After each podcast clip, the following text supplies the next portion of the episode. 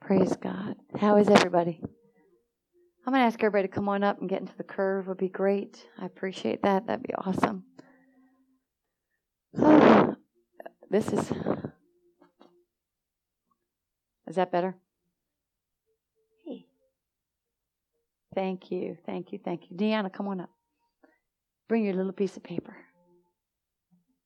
Praise the Lord. Praise the Lord. Father, in the name of Jesus, Lord, we just thank you and we honor you today. Lord, we open up our the word to you to reveal to us the mysteries behind the scriptures. And Lord, we thank you and we honor you for that you sent us your son who is the way, the truth and the life. So open us up so we can receive the life that you have for us.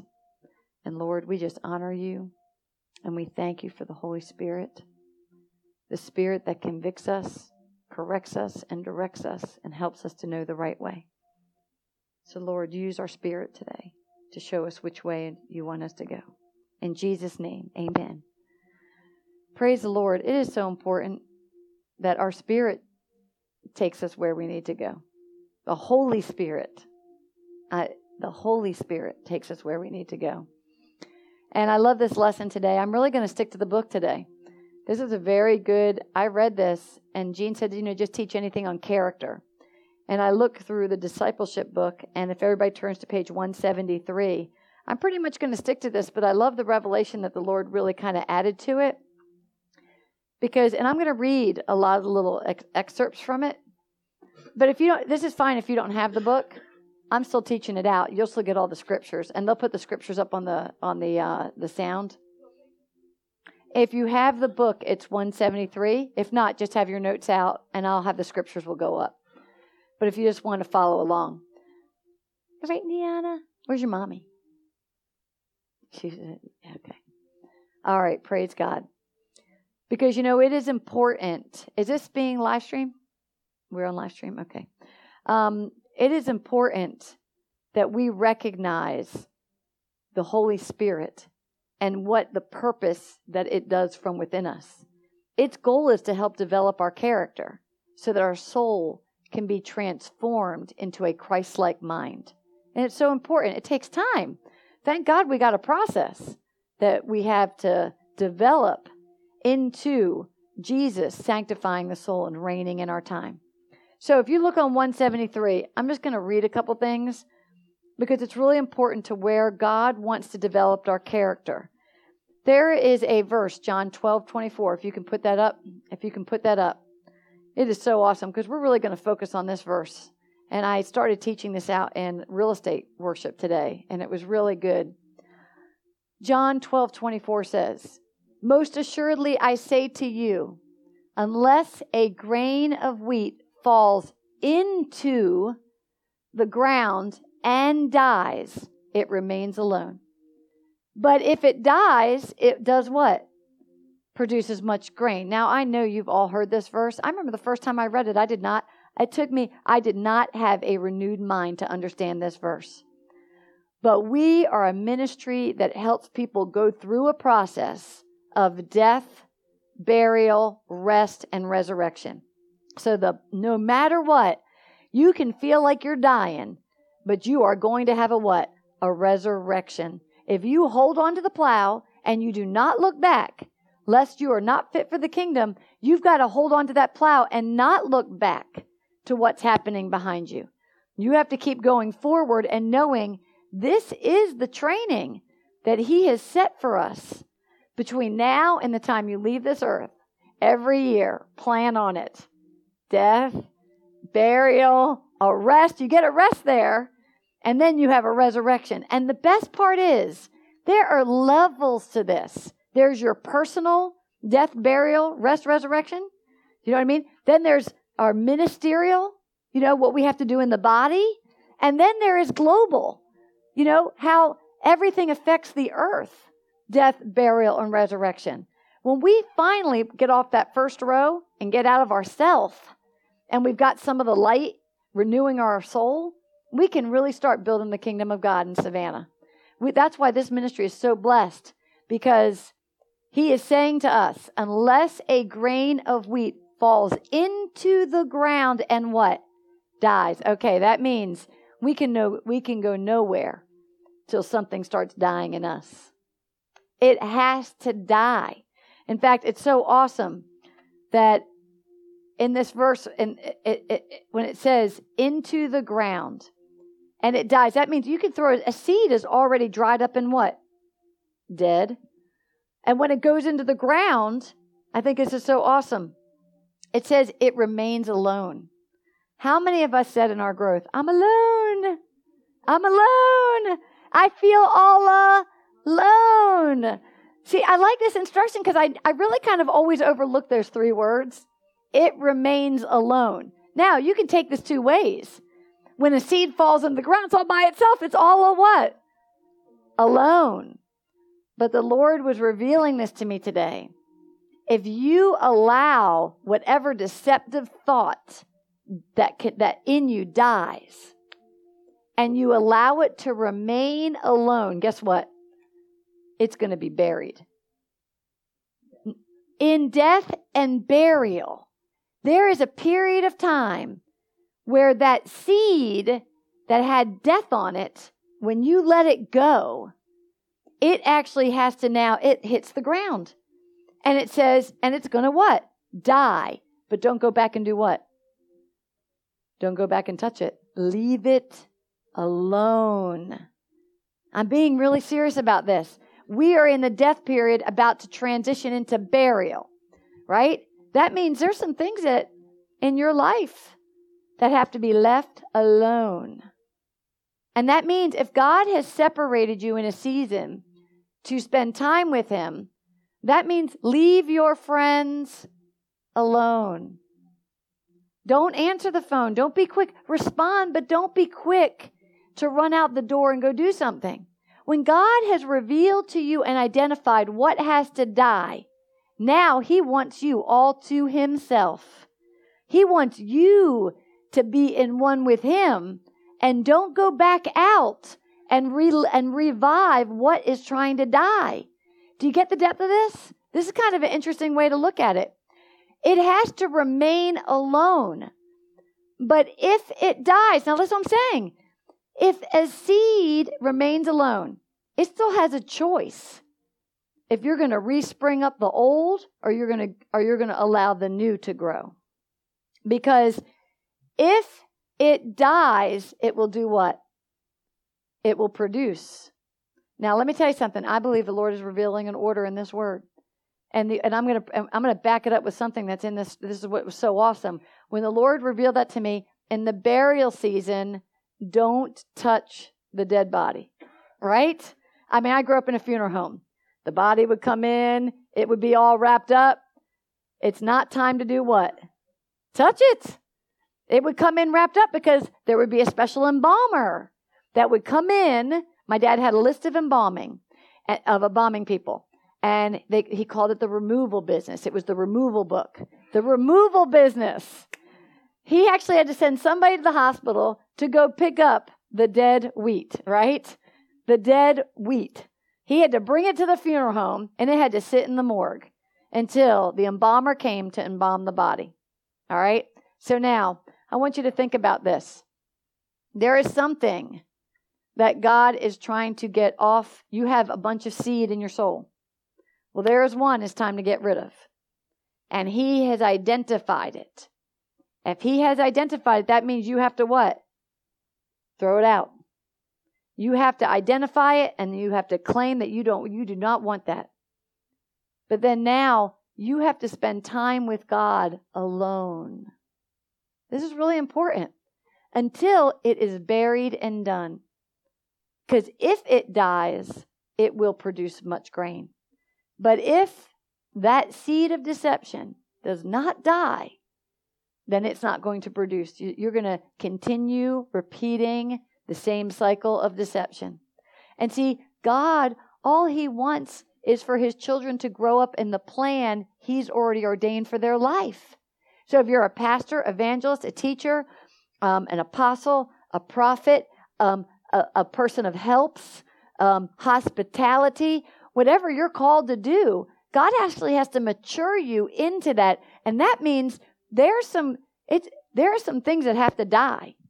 And so every season he exposes something that has to die in us. And I like it because I can look in the eyes and I know God has already shown some people in here what they have to die at. But now they actually have to let it go. You just have to throw it out of this soil.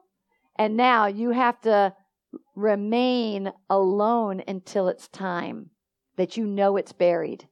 See, sanctification. Jesus came to sanctify the soul. He just didn't teach this for to us.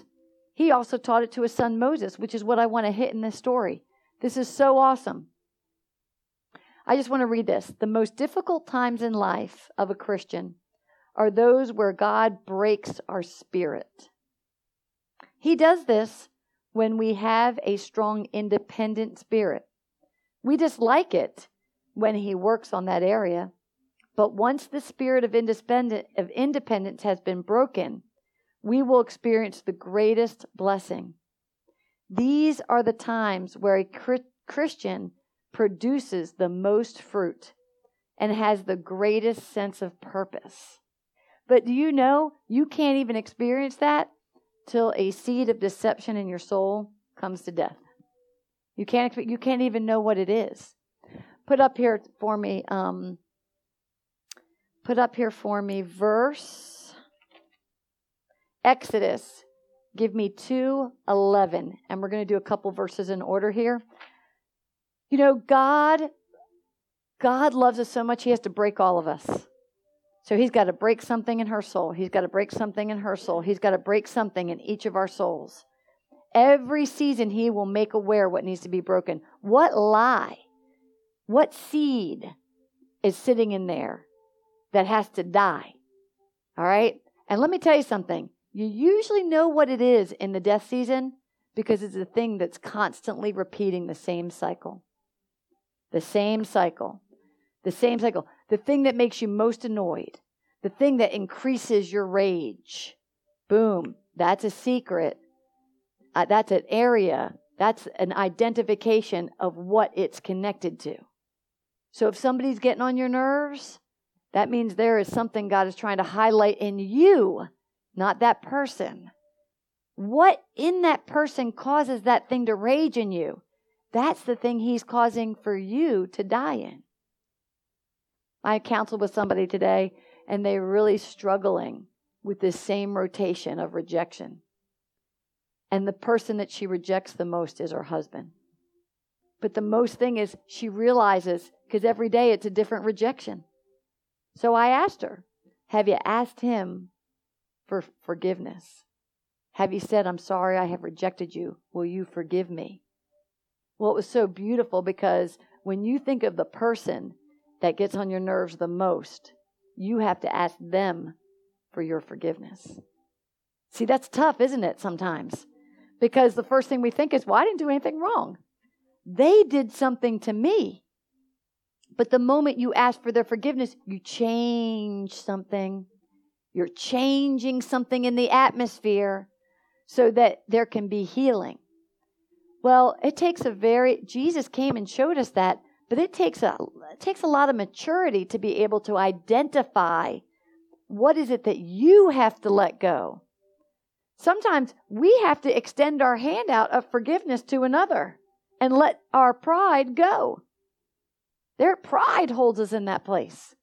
So I want to go on this story. This is awesome. This is a great story because I never read this. I didn't, I mean, I know this, but I did never read this. It says, Now it came to pass in those days when Moses was grown. So Moses all grown up, right?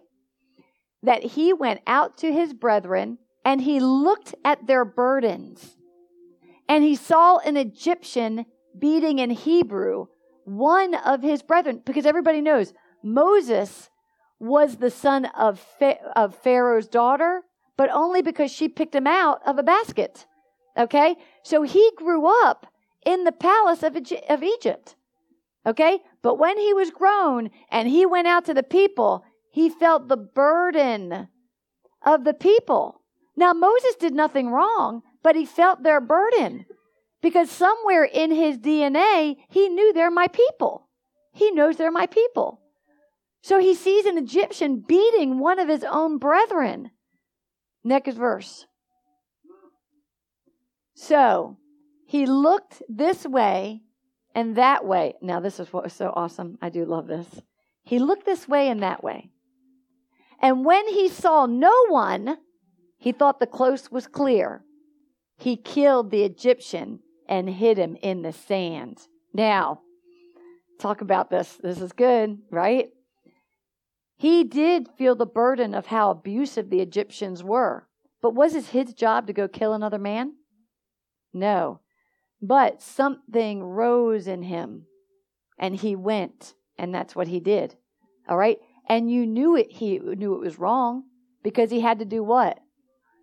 He had to look this way, he had to look that way. He saw no one, he went for the kill. Okay, now, when you have to look around before you say anything, before you do anything, and you got to check the moment out, you are about to walk in to the identification of what God is trying to kill in your life. I'm serious. If you have to look around and check this, look around and check that, and then go do something, then you know there's something that He's trying to reveal to you. But see, God loves so Moses. Moses was already called, and Moses was already established and what his call to do in life was. But he still had to grow up. He still actually had to die from things. Go to the next verse, Todd. This is so cool.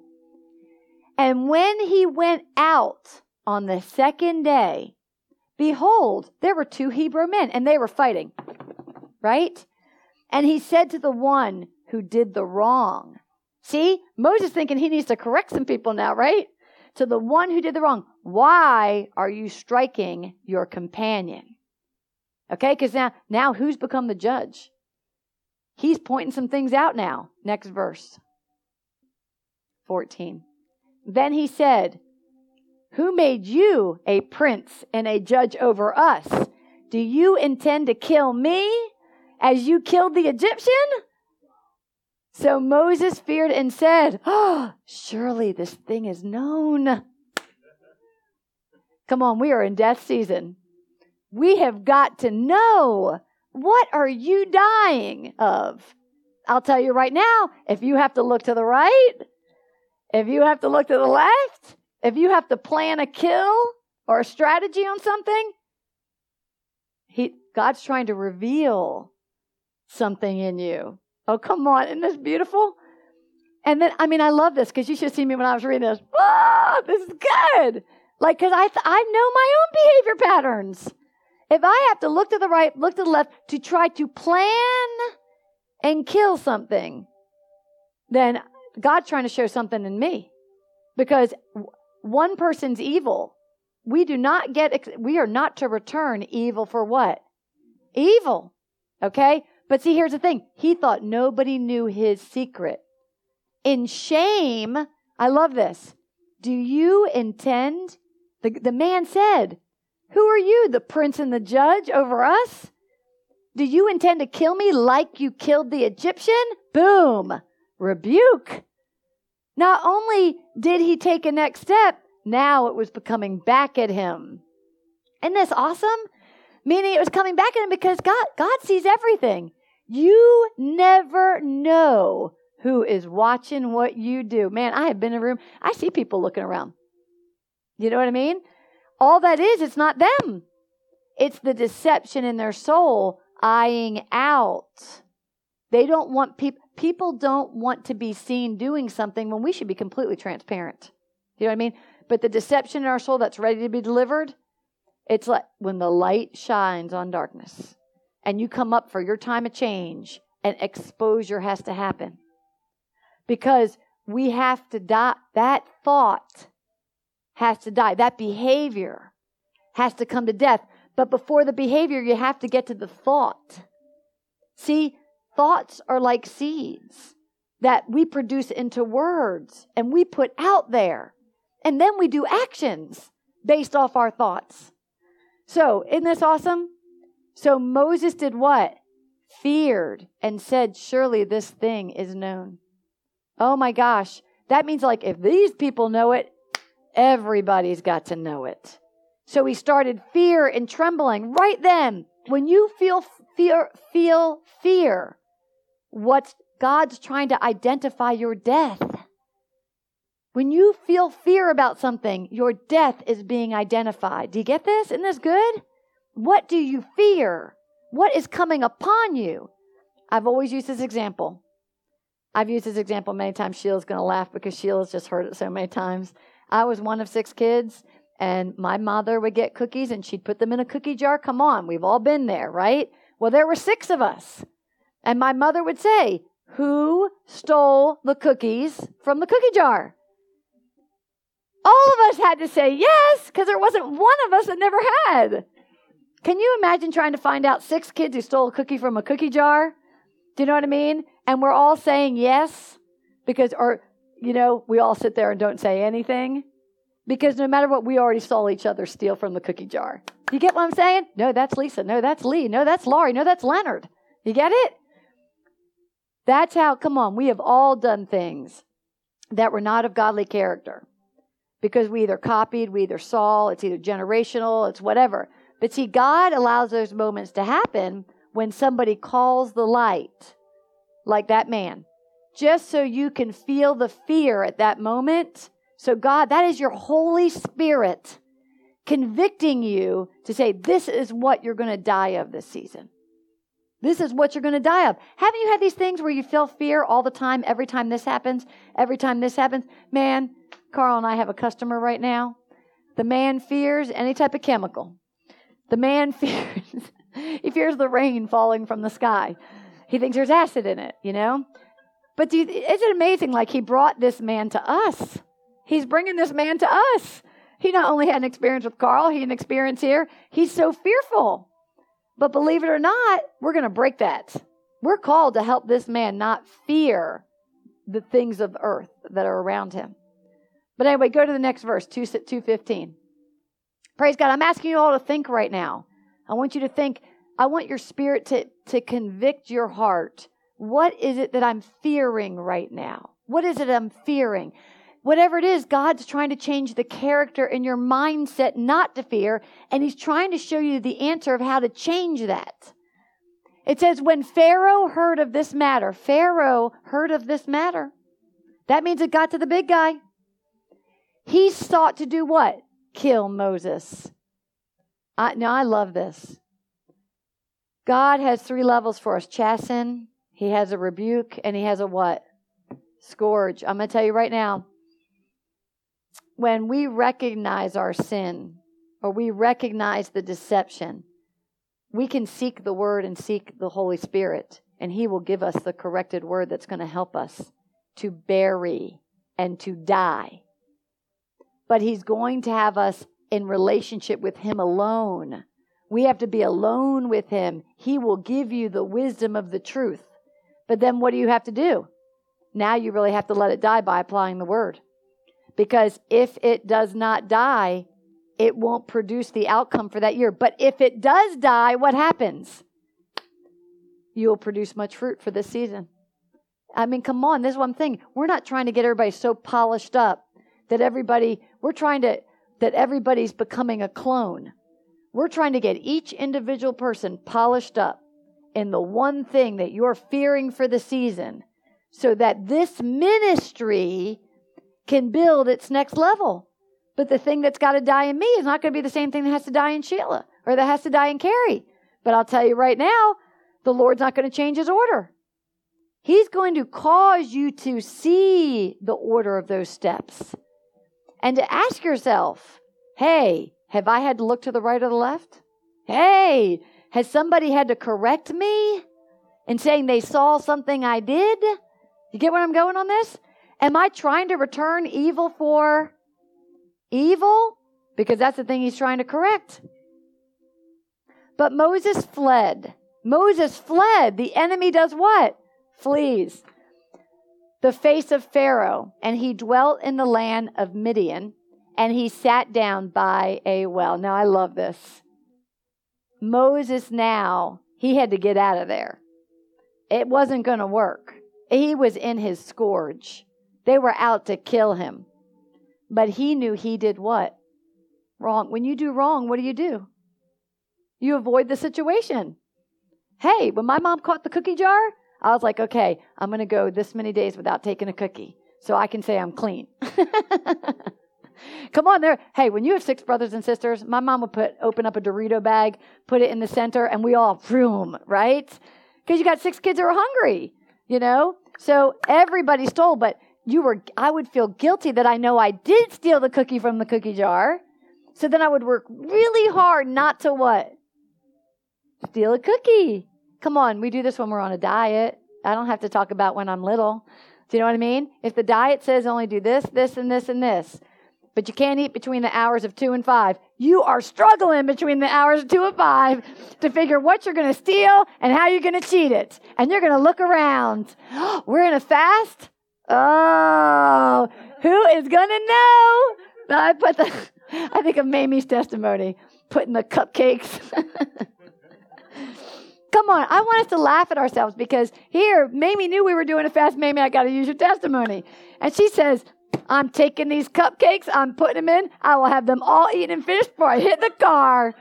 Nobody will ever know except for the glistening sugar on my lips.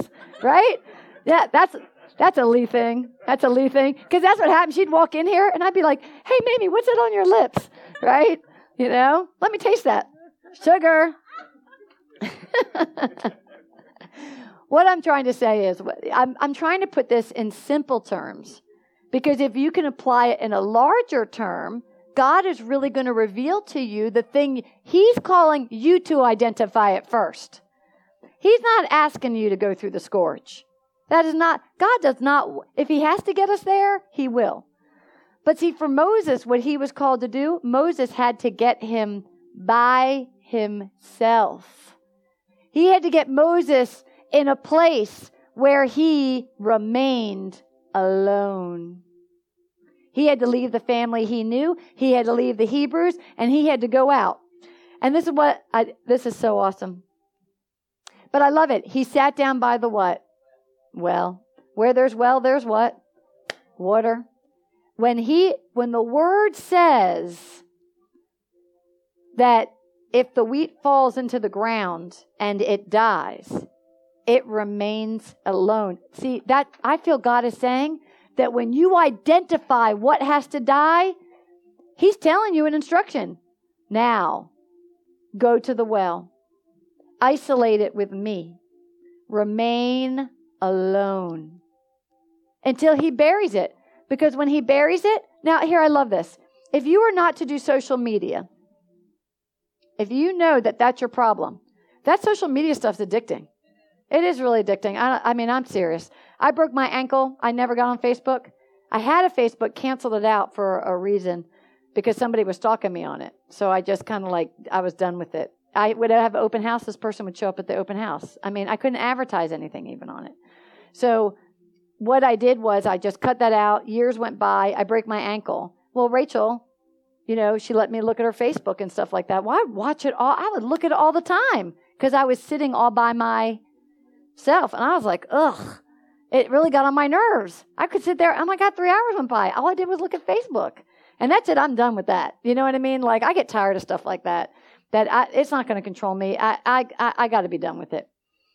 But I want you to keep in mind that sometimes when we have something like a social media fix, sometimes we have to cut it off I like it. I know people in this ministry, they have heard the voice of the Holy Spirit. Now cut off your, your social media. And they actually did it. I mean, and then it could be a year, two years. God says, okay, you can go back to it. Now, when I stopped watching it after I broke my ankle, I can now go to it and it makes me sick. I can't even, I can't even look at it. But yet it is the tool that, you know, is going to bring people to Christ. But we have to be cleansed from the power of its sin.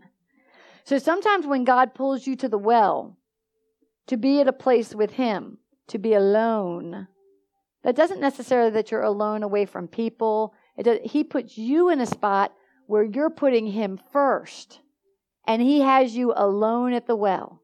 And now He can start doing some work. Because Moses had a big job set out ahead of him. He actually had to bring all the Egyptians out of bondage and bring them to the promised land. He never got to go into the promised land, but this is a fact I did not know.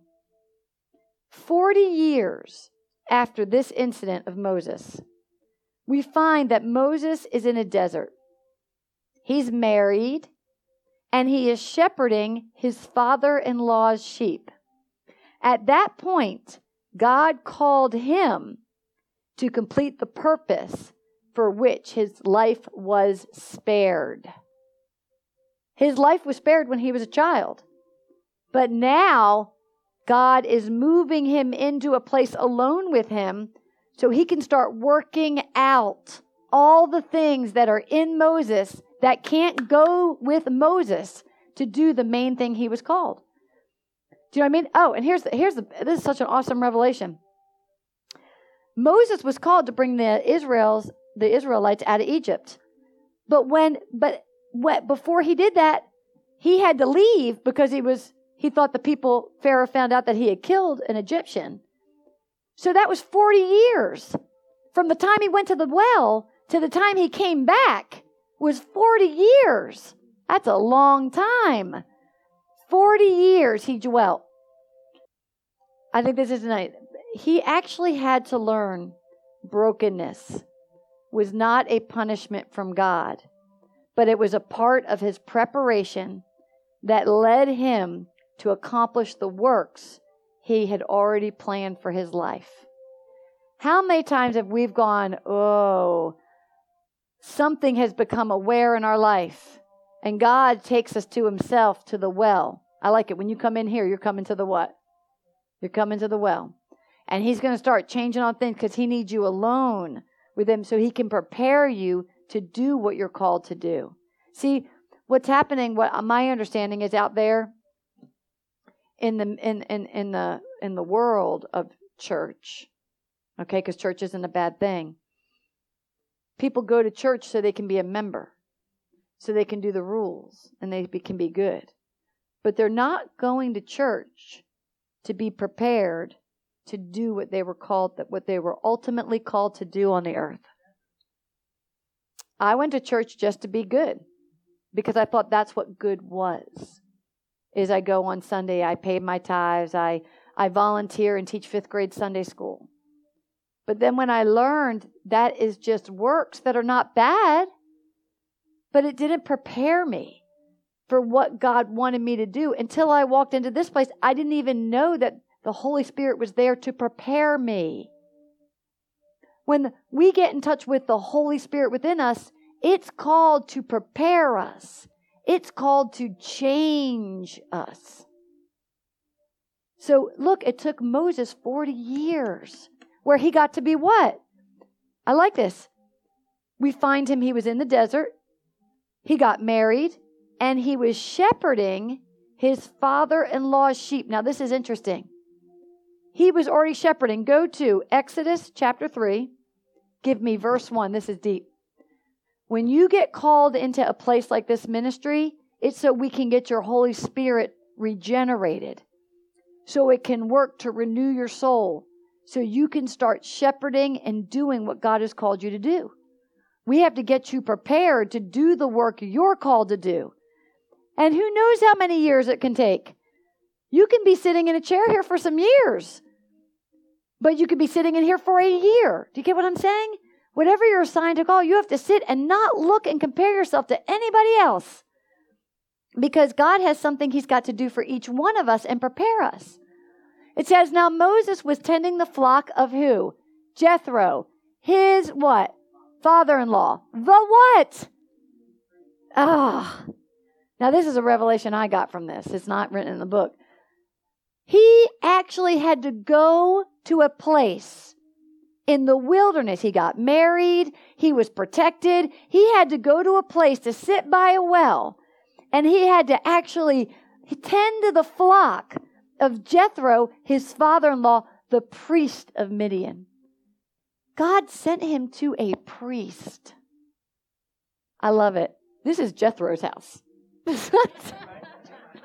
and y'all are Moses's. and you've all come into the door, right? This is the priest's house. I like it. We have the king's house next door. and we have the priest's house over here. But all of you are Moses's in the eyes of God. He's got something so wow, that one thing he's preparing for you to do. So there will be a season for the until the end of your life. But I like that. He brought you here to Jeff. I like this, Jethro's house, right? A priest here in Savannah. You've been sent to kingdom life, right? The priest of Savannah. One of the priests of Savannah. But I'm just I'm being cute in my in my thought. Because when you came in here, you came in here, some of you have been married. Some of you have been in the wilderness. Some of you, I like this. We some of you have already been shepherding but God's now going to put you and He's going to now train you. We come in here as a dressing room so we can identify the flaws. See, Moses had to get away because they were going to kill him because of the flaws in his mind because he killed another man. And then once he killed that mother man, pride rose. Now he wanted to judge two people's argument. Do you see what I'm saying? You know when pride is building. But uh, because it was identified, boom, God sent him to a secret place to be raised up. And that's what I love about the people here. We actually, I love this. And he led the flock to the back of the desert and came to Horeb, Horeb, the mountain of God. See, when he decided to connect with Jethro's house, See, now he was he was going to the place where now God could change him. See, we have that. We can go home to our homes today and we can be at where the mountain of God is because God is in Holy Spirit's here to help guide us.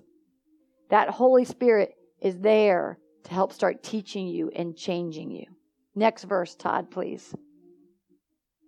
And the angel of the Lord appeared to him in a flame of the fire from the midst of a bush. So he looked, and behold, the bush was burning with fire, but the bush was not consumed. How many people have read that verse in Isaiah 43?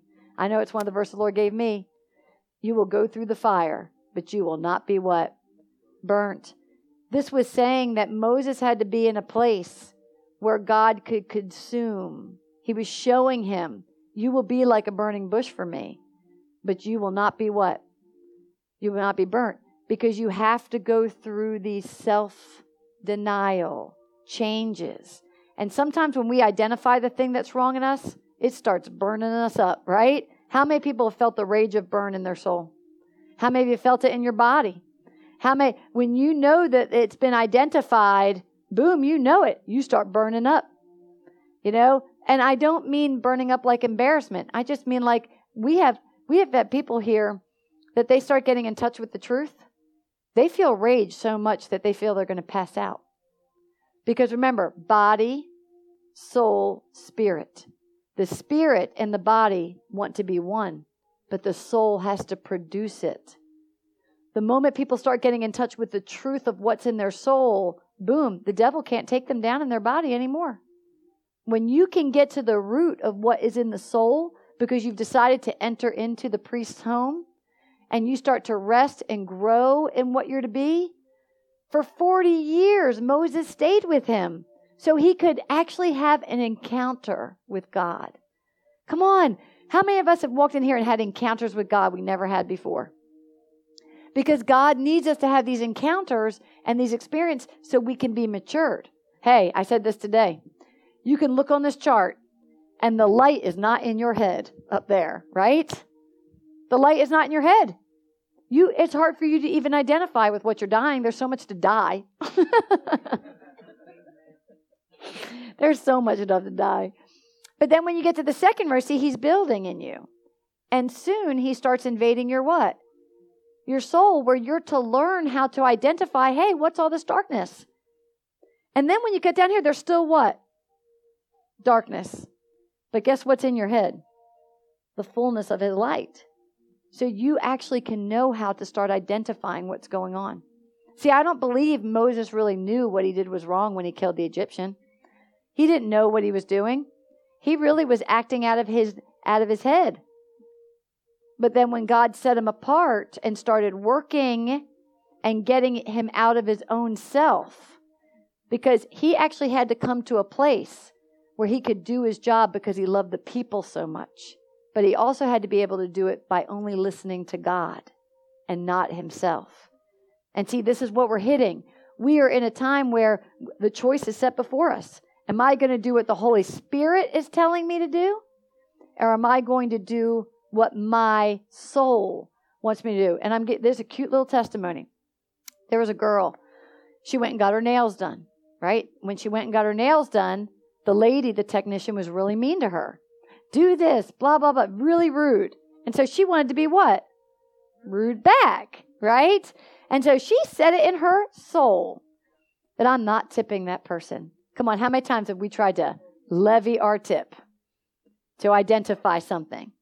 Just like Moses did when he was judging the people. We use our tip as a judge, don't we? Okay?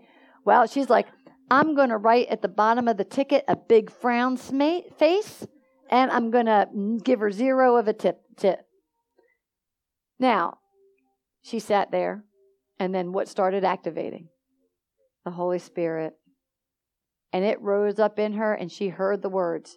Now you give her the same the tip as the same as the bill, and you ask that woman for your for, for forgiveness.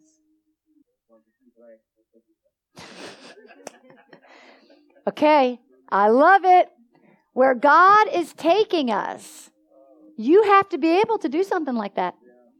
Where God is taking us, where God was going to take Moses, Moses had to be go into back to Egypt. And Moses had to be able to hear the instructions of God, administer those instructions, whether it was to Aaron or whether he had to give the instruction, but he had to give those instructions. But he had to be able to say, no, I'm not doing that because you don't deserve it. or no, I don't want to do that. When this person bro- that's this person brightened my day when they text me this text. Because they actually did it. They did exactly what the Holy Spirit said, not what their soul said. And this person's in this this person attends this ministry and what's so awesome is God is going to bless that person. Isn't God going to bring a blessing on that person? That is going to be a blessing, I'm telling you, because she, while she was sitting there, she was afraid to even remove her hands because the, when she heard the Holy Spirit's instructions, her eyes just whelped out. Hey, just whelped out in the tears. And she could not, and she could not, she wanted to move her hands, but she was afraid the lady was going to yell at her. You know what I mean? But she knew she was going to do it. Now, come on, isn't that awesome? I want you to think about this. We talked about this in spots the other night. How do you know that He's forgiven you? It's by the behavior in which you do to others that don't deserve the love you think they deserve. When we've become to the point of Moses where we are the judge and we're the prince, okay, he's going to be pulling you to the well soon. I want you to think about it. What there's the next what are you judging? What are you deciding to return evil, evil for? What is he showing? But it's so beautiful. Next verse, please. 3 3 says, Then Moses said, I will now turn aside and see this great sight, why the bush does not burn. 3 4. So when the Lord saw that he had turned aside to look, God called to him from the midst of the bush and said, Moses, Moses. And he said, What? Here am I. See, I want you to keep that in mind. There are several reasons why God leads us through a place to go in the wilderness, is so we can be broken. He pulls us away, says, You're going to go through the fire, and I'm going to consume, and I'm going to kill that seed that's in the ground but you got to remain what? What was the instructions? Remain alone while he's doing that work because he needs to keep you alone before he sets you out to do your assignment. We are a ministry where we're we're not called to return evil for evil, but we're called to identify, set ourselves apart so that we can be prepared to do the great work and sent out. Do you know what I mean? Moses really was being affirmed. He was being affirmed during this time. God wasn't mad, God was trying to bring him through a process. It says God had chosen him to deliver the people from Egypt out of slavery. God had chosen him to be a part of the family bloodline through which the Messiah would come. Who knows what God has chosen each and every one of us to do? Come on, we don't know. Moses was a long time before Jesus ever came. We don't know what the steps we are called to do. We have got to be broken in our alone time with Him. I was telling this to somebody today. Our personal altar at home is so you can empty yourself of yourself. So He can reveal to you what needs to be done. And then when you step out that day, He's going to ask you to do things that are going to challenge you. And it's going to break you to do some of the things like giving the tip to the lady that was mean to her who gave the thing. You know, how many people have given a bad tip at the restaurant? Right? Okay, yeah. I mean, we've all been tempted. I did not receive my what? Service. But see, God's looking for a people he can mature and he can get their self out of them. And as he breaks and humbles them, they'll be able to serve the people. They'll be able to serve those not because they deserve it, because you were told to serve that person. That's really deep, isn't it?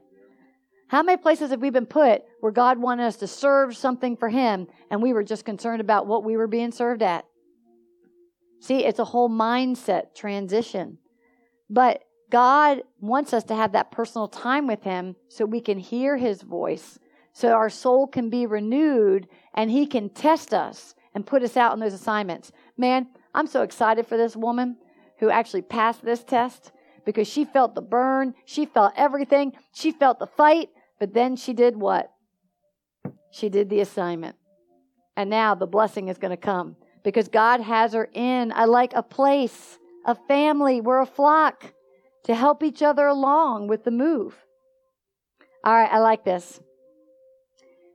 Moses had to be broken because he had prestige, he had power, he had wealth, he had extraordinary credentials. He had an important background and he had an actual position in the Egyptian, in Pharaoh's home that demanded respect to him. So he was already raised up with all that pride. But I like that. He actually even had all the resources of his dis- disposal. Therefore, he was not dependent on God at that time, but on his education, on his position, and on his resources. Turn to Hebrews chapter 11, 24. Go to Hebrews 11, 24. And Todd, what's the time? Okay. It says, by faith, we are on the journey of what? Faith. By faith, when he became of age, he refused to be called the son of Pharaoh's daughter. I like that because the inside his he knew he had a calling he had to do. Did he understand it? No but it was burning in him.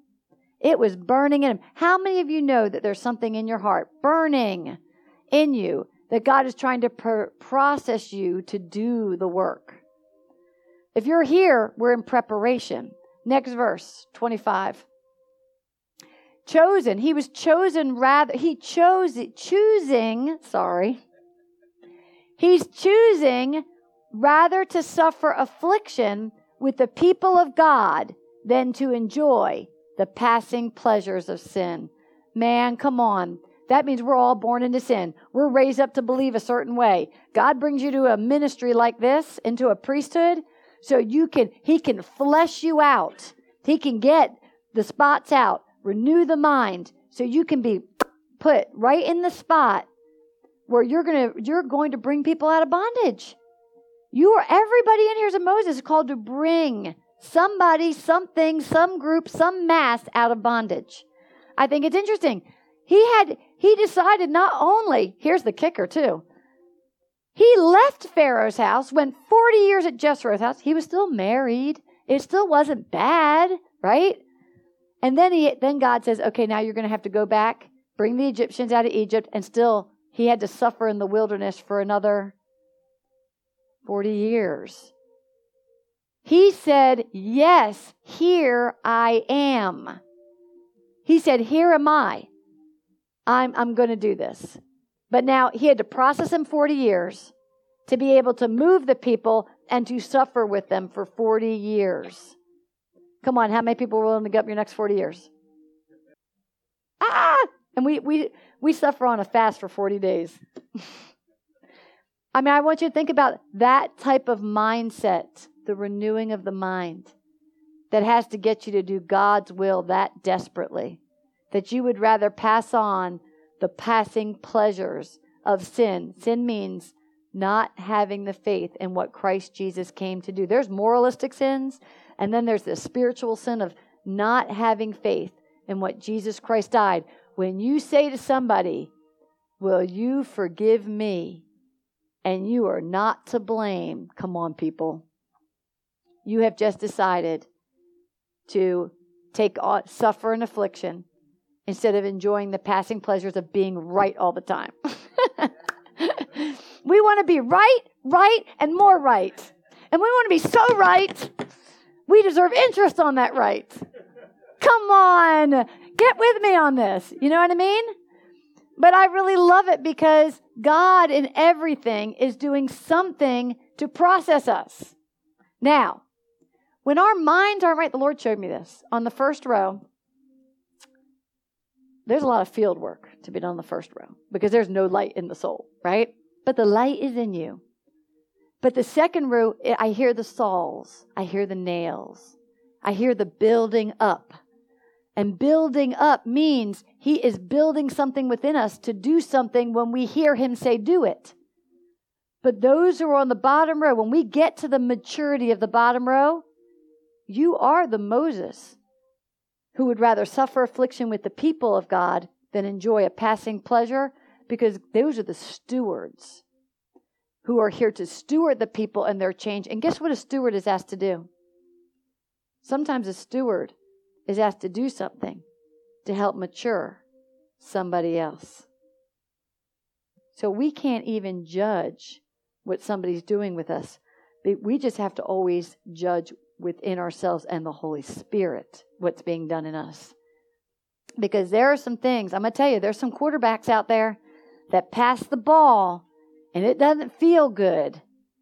But if you catch it, and you actually apply it, you're going to win the game. But when the quarterback, the steward, the mature one, throws a ball and it looks so wrong, and you don't want to catch it, that's on you.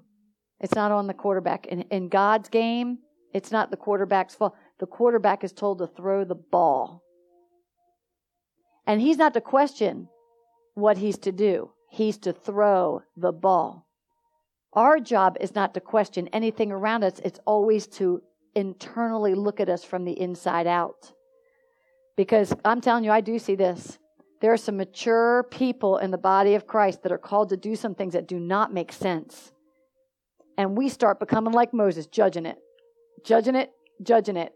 And the ball he threw was just trying to change something in you. See, you have to be able to read where are we at on this chart. Gene's going to ask you this next week. Gene told me to remind you of the homework. He wants everybody to come in here to say, Where are you at? And I'm going to help you. if you still don't even not sure if God loves you, you are right up here.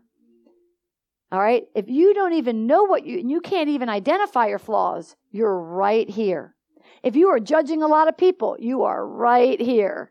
If you are in constant looking around, like Moses, right? Moses was up here when he looked around and then did the sin. All right? But as we mature, you know you're here when you're building one word at a time in your soul and you have the victory. All right? But you still know that you're rebellious. That means you get the instruction, the ball's coming to you, and you decide if you want to catch it or not. you decide if you want to make that quarterback history and winning the Super Bowl. Meaning, God will send somebody to give you instruction. You know what I mean? But you have to be able to catch it and be able to take it and go for the and go for the touchdown. That's how you know if you have rebellion in you, or sometimes you want to do it, sometimes you don't. No, okay, Holy Spirit, you said to tip that person what it costs for my nails. Nope, I'm not doing it. Can you imagine that kind of rebellion? when God is trying to get something to you. So he gives you an instruction when somebody doesn't deserve it. Do you get what I'm saying? But then you can't, the call comes from what? The Spirit. The Spirit makes the call. So that's how you know. If you're building like that and you want to rebel, you're on there somewhere. But if you truly have become a steward of God and your head is renewed, but you still, we're still human beings, God is going to ask you to do something that's so out of character and it's going to seem so wrong. But it's really the quarterback throwing the ball to save somebody else in the rebellious row. I mean, I'm telling you, God showed this to me. He has put people in my life that it's like, this is not fair. This is not fair. But the whole time, God was using that situation to get me to identify what He was killing in me for the season. Man, we are supposed to be so excited when somebody's used to shed the light on us, like the man who caught Moses. Hey, you killed that Egyptian. I saw you. going to kill me too? And the man is crying it out. And then, can you imagine Moses? Everybody knows. How do we feel when we think everybody knows our sin? We don't feel good. Okay, that's what's so good about being in here. If the light shed, just go with it. Because God's only trying to shed it so He can get you to do the great pass, to do the great thing. Everybody in here is going to win the Super Bowl. Everybody in here is going to be the receiver and to go for the touchdown. He already has that in everybody's life. Do you want to get there? If you want to get there and say, Here I am, then you're going to have to go through some things that Moses went through. You're going to have to go through some things. And then you have, I'm telling you, he gives you small little personal victories. He gives you ministerial victories. And then there's a big global mystery for Jesus' second coming. It's so beautiful. Isn't it beautiful? So ask yourself when the Holy Spirit asks you to do something, are you going to suffer the affliction with the people? Or, or are you going to enjoy the passing pleasures of sin? Missing the mark. We don't want to miss the mark. Next verse, Todd, please. Next verse. Isn't this awesome? I got God is working our life in the same manner in which he worked Moses' life. Everybody who's in here, we are in the place to be prepared to go out. None of us in here have been sent out to start doing what we're fully going to do. If you have a house of peace, you're sent out and you're starting. You're starting to get a feel for what you're called to do. It says Moses, esteeming the reproach of Christ greater riches than the treasures of Egypt, for he looked to the reward. Which our great reward is what? The fullness of him being manifested inside of you. He gave up the greater riches that were in front of his face Come on, when we're in this inner time, God takes away the things that we put more value than God on. So if I love my Mercedes and I love it too much, guess what? He's going to take it away.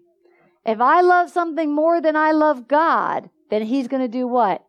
And that could be a job, that could be a relationship, that could be that could be finances. Whatever you love, I want you to think about this.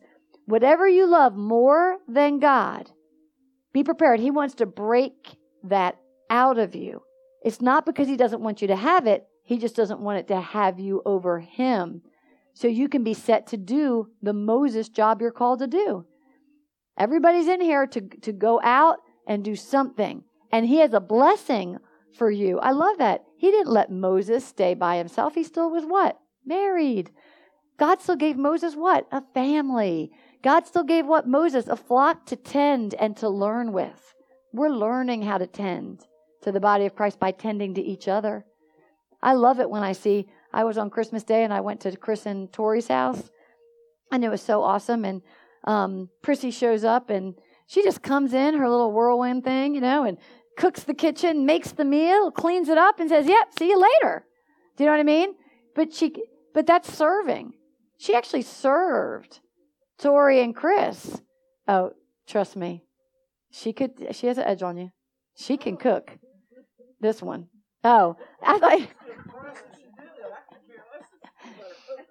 No, she does that for Tiara. She does that for people. She does that. I'm honoring her right now. She's going out of her way to just go, go in, whip up something clean, make it, make it pat like a nice little mama, and say, okay, goodbye.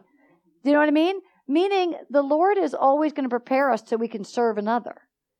Okay? He wants us to serve others. Do you know what I mean? And he honors us. I thought you put your hands like this, like, oh, she cooks better than me. That's a. hey, I'm telling you, Prissy, he would, he really would love that what you did. And I'm to tell you, um, I didn't. I, they gave me food to take home. No kidding. I ate the rest of that before I went to bed that night. I was like, oh, I cannot not eat this. It was so good, Prissy. You did so good. But that was love. Do you see what I'm saying? Love is when we give beyond ourselves. That was Christmas Day. Do you know what I'm saying? And she shows up and just whips something in their kitchen, just concerned about Tori and Chris on Christmas Day. Do you know what I mean? So, I mean, that's a beautiful thing. When we do for others, God is preparing us. But we don't do it because we pick them because they're the most special. You, whatever God puts in your heart this week to do something for somebody, even if it's somebody you don't like or you don't think they deserve it, do it. If God asked you to ask somebody for forgiveness about something, go do it. Because all He's doing is moving yourself out.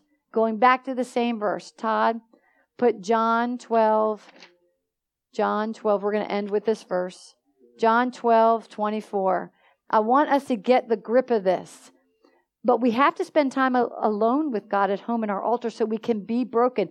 The next three spots classes, I'm teaching on pride. He gave me a teaching, pride. He gave me teaching, pride. He gave me another teaching, pride. It broke me.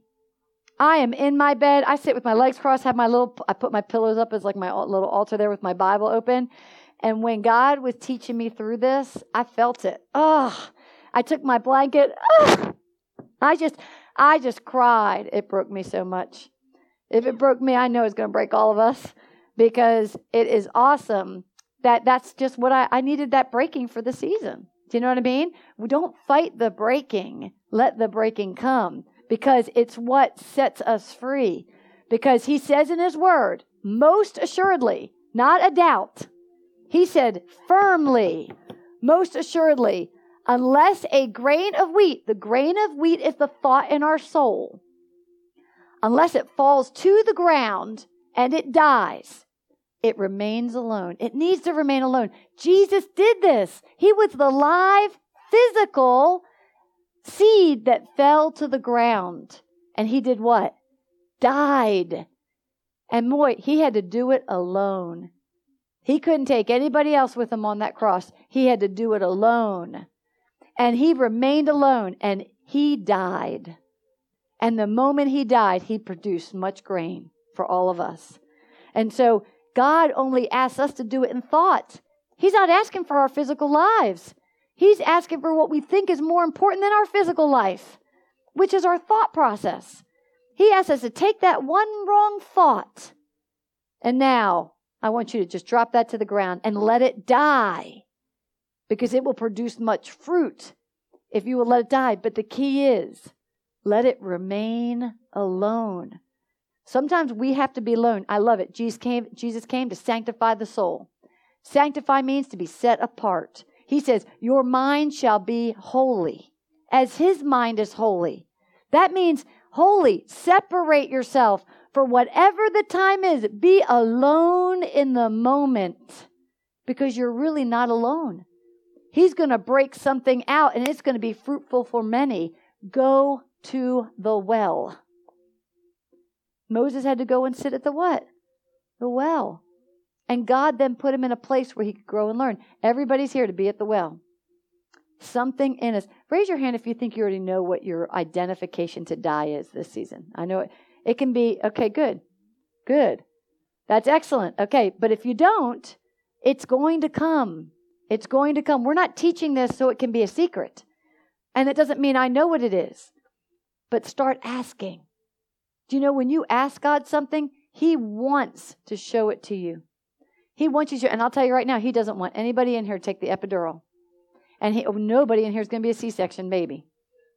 Whatever the thing that has to produce life, there has to be a death before life. Okay, so something has got to die. You want to succeed at the burial? Do it alone. Do it with you and God. That's why I'm not asking. I don't want to know what everybody's dying at. But if you and Him know, He's going to start now challenging that. And He's going to bury it. But you have to work it out with him. See, the thing that gets me concerned is when a woman does natural childbirth, the promise in the word is she will be delivered from something. So most women are so afraid to have natural childbirth, what's the first thing they do? If they already know about it, they can have it, right? But if you allow yourself to go through the process, he wants to break something in you. But even if you take the epidural, he's going to break something in you later, right? He's still going to break it later. But God already said he created a process for women that something can be broken out of us if we allow this process to go. But we don't want to grab the natural things of the world, the comforts, so we don't have to feel the pain. Or we don't have to go through that transition of being alone. How painful is it to go along? Hey, when I was in college, I got married because I was afraid to be alone. I knew I wasn't sure if I wanted to get married. My dad goes, No, you marry this person because they'll take care of you. I remember sitting in the hallway, cringed, crying. I don't think I want to get married. And then I heard a voice said, You don't have to get married. But what did I do? I went and got married, right? I wasn't strong enough to be alone. See, sometimes when God is taking us to the next place, He needs us to be what? Alone. I'm telling you, I think about my family because it's, you know, I was saying this today that I've been set so aside from my family, but not so aside that they don't know where I'm at. But I know it's to go back and bring them out of bondage. So God is just preparing me and building whatever needs to be in me to do this successfully. God doesn't send you into a job for you to fail, does He? He sends you in to hear the call. He throws the pass. You catch it. You run for the you run for the touchdown. We're all going to make it. But he has something for each of us to do. So whatever this season's getting is just getting us one step further to doing what he's called us to do. All right. Did you guys like today's lesson? Okay. I want us to think about that. Go back and read that story. I knew about Moses leaving Egypt to go live in Jethro's house. I never knew it was because he killed a man. I never knew it was because he shame was revealed and he had to go flee to go deal with himself. But it really, when I read that, which was right out of, you know, I mean, out of this book, I thought it was such an awesome revelation that God wants to constantly bring us in that time. Every year, we should plan time alone. Hey, marriages. If you're married, it says in the word that if both people equally decide to um, abstain, you know what I mean? Set the time, no matter how, whether it's a week, two weeks, whatever it is, and give yourself to God. And then watch the way the reuniting will be because it will bring back much fruit because you allowed yourself to be what? Alone. You know what I mean? Being alone is a really hard thing. I mean, people have experienced it, but then God gets you through a time and He has more for us. But He will honor that time you take to, to be alone to allow something to die. And it doesn't have to be forever. It doesn't have to be forever. But God wants what's in our heart, and He wants us to do an assignment. Our marriages are really assignments of God. That's why, I mean, I love it when you see a marriage complete its assignment. But it doesn't mean you might not be married again. It doesn't mean that. It just means God's trying to get you to the next level to get where you need to be. And so it's awesome when I see single people really working out their time what? Alone, allowing God to do the process, and I honor those who are doing it with another person. And really, uh, when I watch these marriages, it's awesome to watch them do this with another person. All right, so let's just pray. Father, in the mighty name of Jesus, Lord, we thank you for your word that unless a grain of wheat falls into the ground and it dies, and it remains alone, it remains alone. But if it dies, it produces much grain. Lord, open our hearts to identify the piece of grain that we need to put on the ground. Lord, help us to find that time of isolation with you so that we can turn around and go out to your people and do what you've asked us to do. Lord, I thank you and I honor you for the Holy Spirit who is put in us and poured out.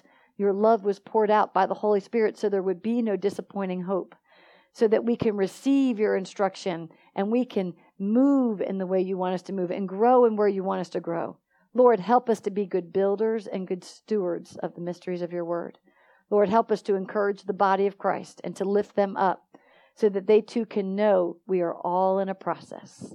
We are all in a process through the awareness of your grace. So, Lord, we thank you and we honor you. And Lord, I ask that if there is anybody in here that has asked you to identify that weakness, make it be known, make it be clear, so that they can seek your scriptures and so that they can allow the burial process to happen. Lord, I thank you for your death, burial, and resurrection because in Christ Jesus you showed us the resurrection where he came up and he was ascended next to the right hand of God. Lord, for him to intercede as our high priest and to help us through all our time of need. So, Lord, I thank you for giving us the opportunity to boldly go to the throne of grace so that we can gain his word and his direction in a time of mercy and need. Lord, I thank you and we honor you in Jesus' mighty name. Amen.